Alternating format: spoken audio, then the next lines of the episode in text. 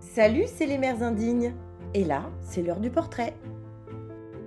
Alors qu'on n'avait pas encore fixé de date pour notre interview, Eva m'appelle un matin et me dit qu'elle a attrapé le Covid, qu'elle est en salle d'accouchement et qu'au vu de son état de santé, les médecins ont décidé de la déclencher 15 jours plus tôt. On a donc improvisé cette interview visio. Merci à Eva d'avoir joué le jeu du partage et d'avoir eu le courage de témoigner du tourbillon dans lequel elle a eu son premier enfant. Vous allez pouvoir entendre un accouchement qui, comme plein d'accouchements, ne se passe pas tout à fait comme on l'avait prévu.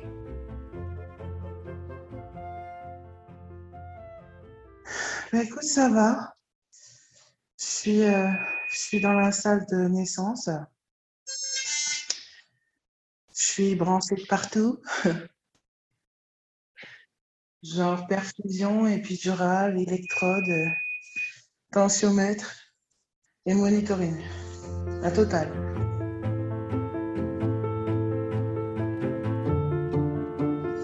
Donc moi, mon nom, c'est euh, Eva. Donc euh, je, je suis née en France. Ça fait, euh, j'y ai fait 23 ans de ma vie. Après, j'ai vécu au Canada. Maintenant, je suis installée au Sénégal, mais je suis revenue en, en France pour, pour mon accouchement parce que c'était beaucoup plus rassurant pour moi. Et puis, ça me permet de pouvoir de pouvoir être sûr que je vais être prise en charge dans les bonnes conditions et puis la température aussi est plus adéquate. Euh, ce que je fais dans la vie, je suis entrepreneur au niveau du transport logistique au Sénégal et euh, dans la sous-région euh, ouest africaine, grosso modo. J'ai eu, euh, j'ai cherché une clinique privée me disant que peut-être que ce serait plus sérieux que le public qui me paraît un peu moins aguerri du moins ou équipé. Et donc, j'ai fait appel à une clinique qui, en plus, revient assez cher. J'ai commencé mes suivis là-bas et en fait, j'ai une mauvaise expérience. Déjà, en termes de frais médicaux, c'est extrêmement cher. On va dire à peu près plus de 100 euros par consultation le, avec la gynécologue, avec échographie à l'appui. Puis en fait, la gynécologue, elle est là peut-être que cinq minutes sur la consultation. Le reste du temps, c'est l'infirmière qui va prendre tes constantes, qui euh, décroche le téléphone pendant que tu es en train de faire ton échographie. Elle te dit tout va bien, sans te dire euh, la taille du bébé, le poids du bébé, faire la datation de la naissance. Tous ces éléments que quand, tu cultives un peu sur Internet, tu regardes, tu te rends compte que c'est des choses qui, doivent, qui sont faites ailleurs, mais qui ne sont pas faites là-bas. Et puis, j'ai fait une prise de sang pour lequel euh, ils me l'ont facturé, bon, euh, je te dirais en France CFA, c'est 150 000. Bon, ça doit excéder les 100 euros aussi, 120 euh, euros ici en France. Et puis, bah, je dis, si je fais tous mes examens ici, il faudrait peut-être qu'on fasse un forfait, quoi. Donc, en fait, je me suis aperçue qu'au lieu de, de me faire un forfait avec un bilan prénatal complet, ils m'ont supprimé euh, un examen qui est important, l'albinurie, qui permet de prévenir la prééclampsie, sachant que c'est une pathologie qui est très présente chez les Afro-Américains ou Afro-Européens. Donc c'est très dangereux. Et euh, par ailleurs, euh, en me renseignant à l'ambassade sur la clinique privée qui est reconnue par l'ambassade, Quelques jours avant que je prenne mon billet, un couple, euh, son, leur enfant avait la jaunisse et ils ont oublié l'enfant en fait dans, le, dans, le, dans la cuve phytothérapie. Donc le lendemain, on a retrouvé le bébé carbonisé, asphyxié. Ça m'a carrément refroidi et c'est sur le coup j'ai pris mon billet pour dire c'est bon, c'est fini. Je pense que je vais aller où, où je suis née, où ma famille est née c'est radicalement différent. On a tendance à se plaindre du système ici, mais euh, c'est le meilleur au monde. Même au niveau du Canada, c'est le meilleur. Euh, au Canada, effectivement, j'ai des échos parce que j'ai une très bonne amie à moi avec qui on a échangé sur notre grossesse et qui m'expliquait euh, la différence de prise en charge. Bon, elle est, mis, elle est sensiblement différente, il n'y a pas de gros écarts, mais toutefois, elle-même est convaincue que ma prise en charge aurait été mieux en France que, que là-bas. Et en plus de ça, ici, on a vraiment la chance d'avoir une couverture à 100% des frais de maternité.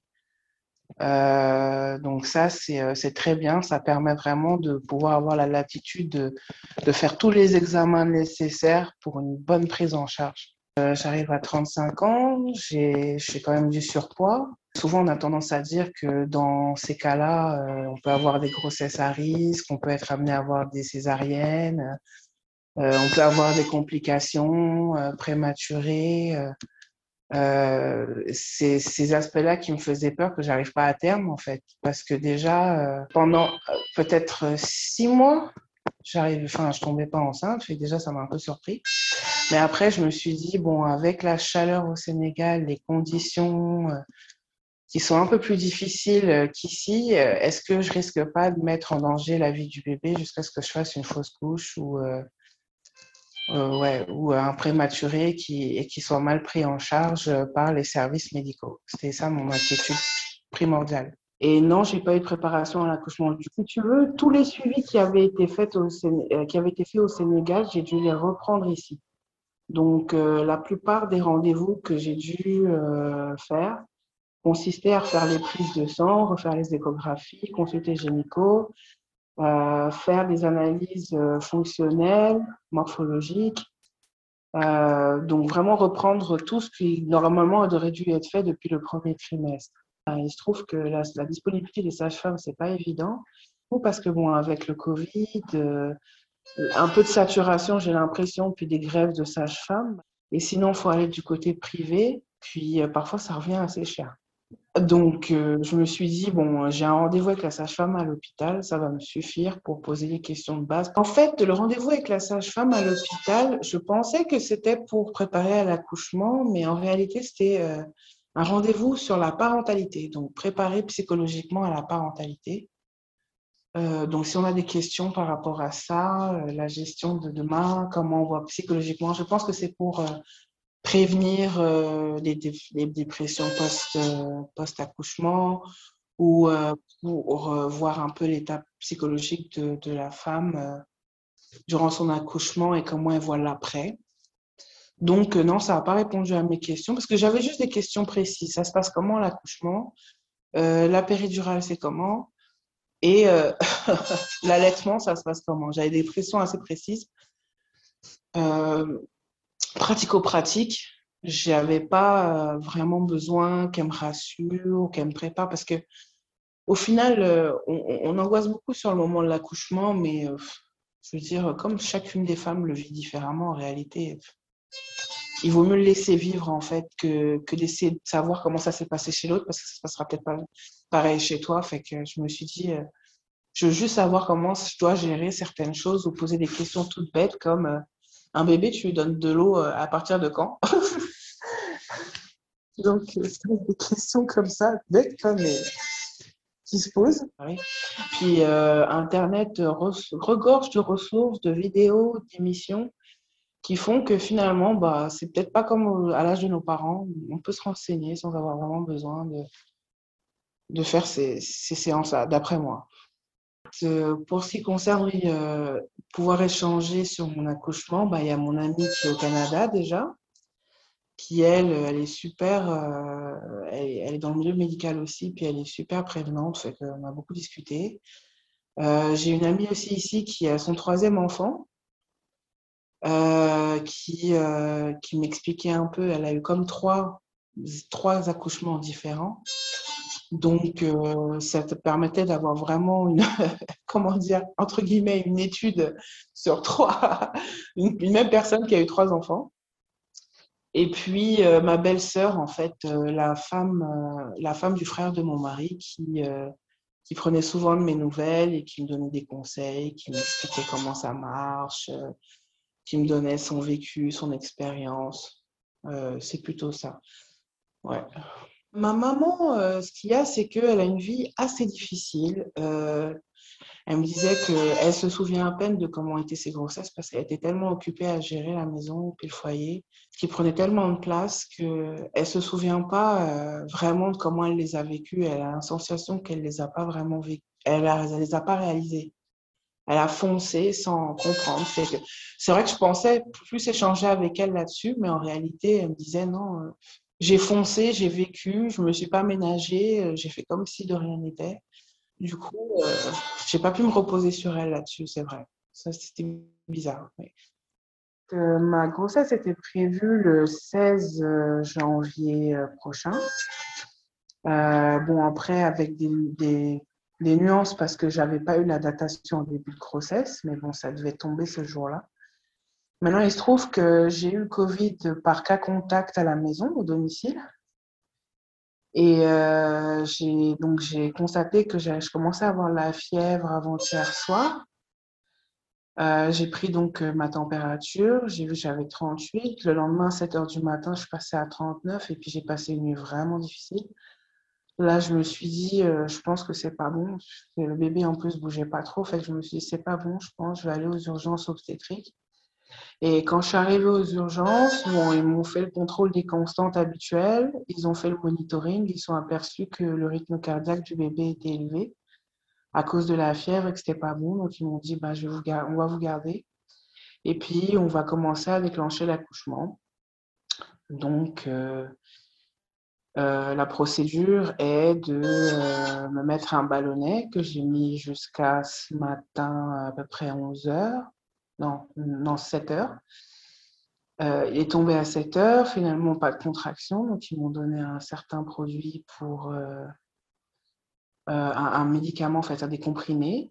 Puis les contractions sont là, mais bon, le bébé ne bouge pas trop, donc là ils ont dit ok, on va aller à la vitesse supérieure on va vous mettre la péridurale et puis on va percer la poche et mettre de l'ocytocine pour déclencher l'accouchement plus rapidement. Bah, je me sens rassurée parce qu'au moins je sens qu'on monitore, on contrôle, euh, on maîtrise les choses. Quoi. Je me repose sur eux parce que je vois qu'ils prennent les devants et qu'ils anticipent. Ils sont très prévenants, ils sont sympathiques ils ont toutes les données pour euh, gérer les choses correctement. C'est qu'effectivement, contrairement euh, au Sénégal, tu vois, je me sens beaucoup plus prise en charge ici. En plus, le personnel soignant, même si tu as le Covid, ils sont plutôt cool, tu vois. Par contre, chez le masque FFP2, ça, c'est ça, c'est le truc relou parce que tu respires pas bien avec toi. Je sens un peu des contractions quand même. D'accord Tu les sentais qui font mal? Il y a aucune différence depuis que c'est la péridurale euh, bah en fait, j'avais pas, je ne sentais pas les contractions avant la péridurale. Là, je les sens, mais un peu ici. Vous les sentez où? Ici. Vous avez des fourmis dans les jambes Non. Ah,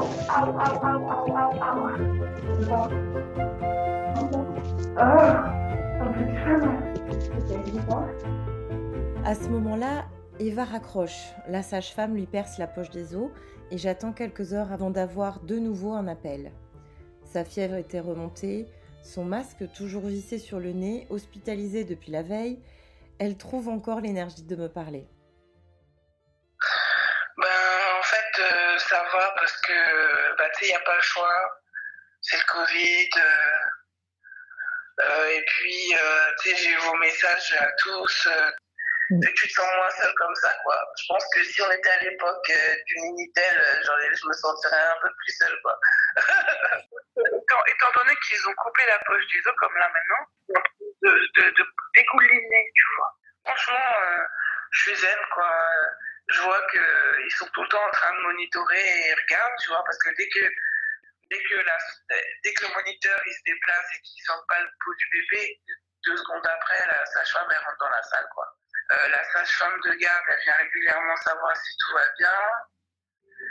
Euh, ils sont assez prévenants, tu vois. Euh, ils sont vraiment prévenants et ils expliquent tout. Du coup, elle m'a mis une sonde pipi. là, le fait de ne pas aller aux toilettes tout le temps, en fait, bah, ça me permet de dormir plus de deux heures. Ça, c'est génial. C'est clair, au moins, tu vois, ça me repose. Ah, mais le pipi, ça, c'est fatal. Hein. Franchement, la, franchement, la grossesse, c'est pas compliqué, mais le pipi toute la nuit, c'est vraiment ça le problème. tu es en train de dormir, tu es dans ton meilleur rêve et tout, et là, il faut que tu te lèves, faut aller faire pipi. Sinon, c'est mort, tu vas faire sur toi, c'est sûr. Mais euh, effectivement, la préparation à l'accouchement, ce parti-là, je suis pas au. Franchement, je sais absolument pas ce m'attend sur ça. Bah ouais, j'ai hâte, euh, j'ai hâte et en même temps. Euh... Attends. Ça bip? Ouais, Attends, bah vas-y, appelle. ok. Ah, tu sens, tu sens la contraction? je sens une contraction à gauche. Respire, respire. Faut que je me redresse. C'est bon, j'ai appelé. Et c'est ici que notre interview s'arrête. Je laisse Eva à contre-coeur. Elle sera prise en charge en urgence par les équipes médicales. Vous la retrouverez dans la deuxième partie, deux mois plus tard, où elle vous dira tout de cet accouchement et de cette naissance, pas comme les autres.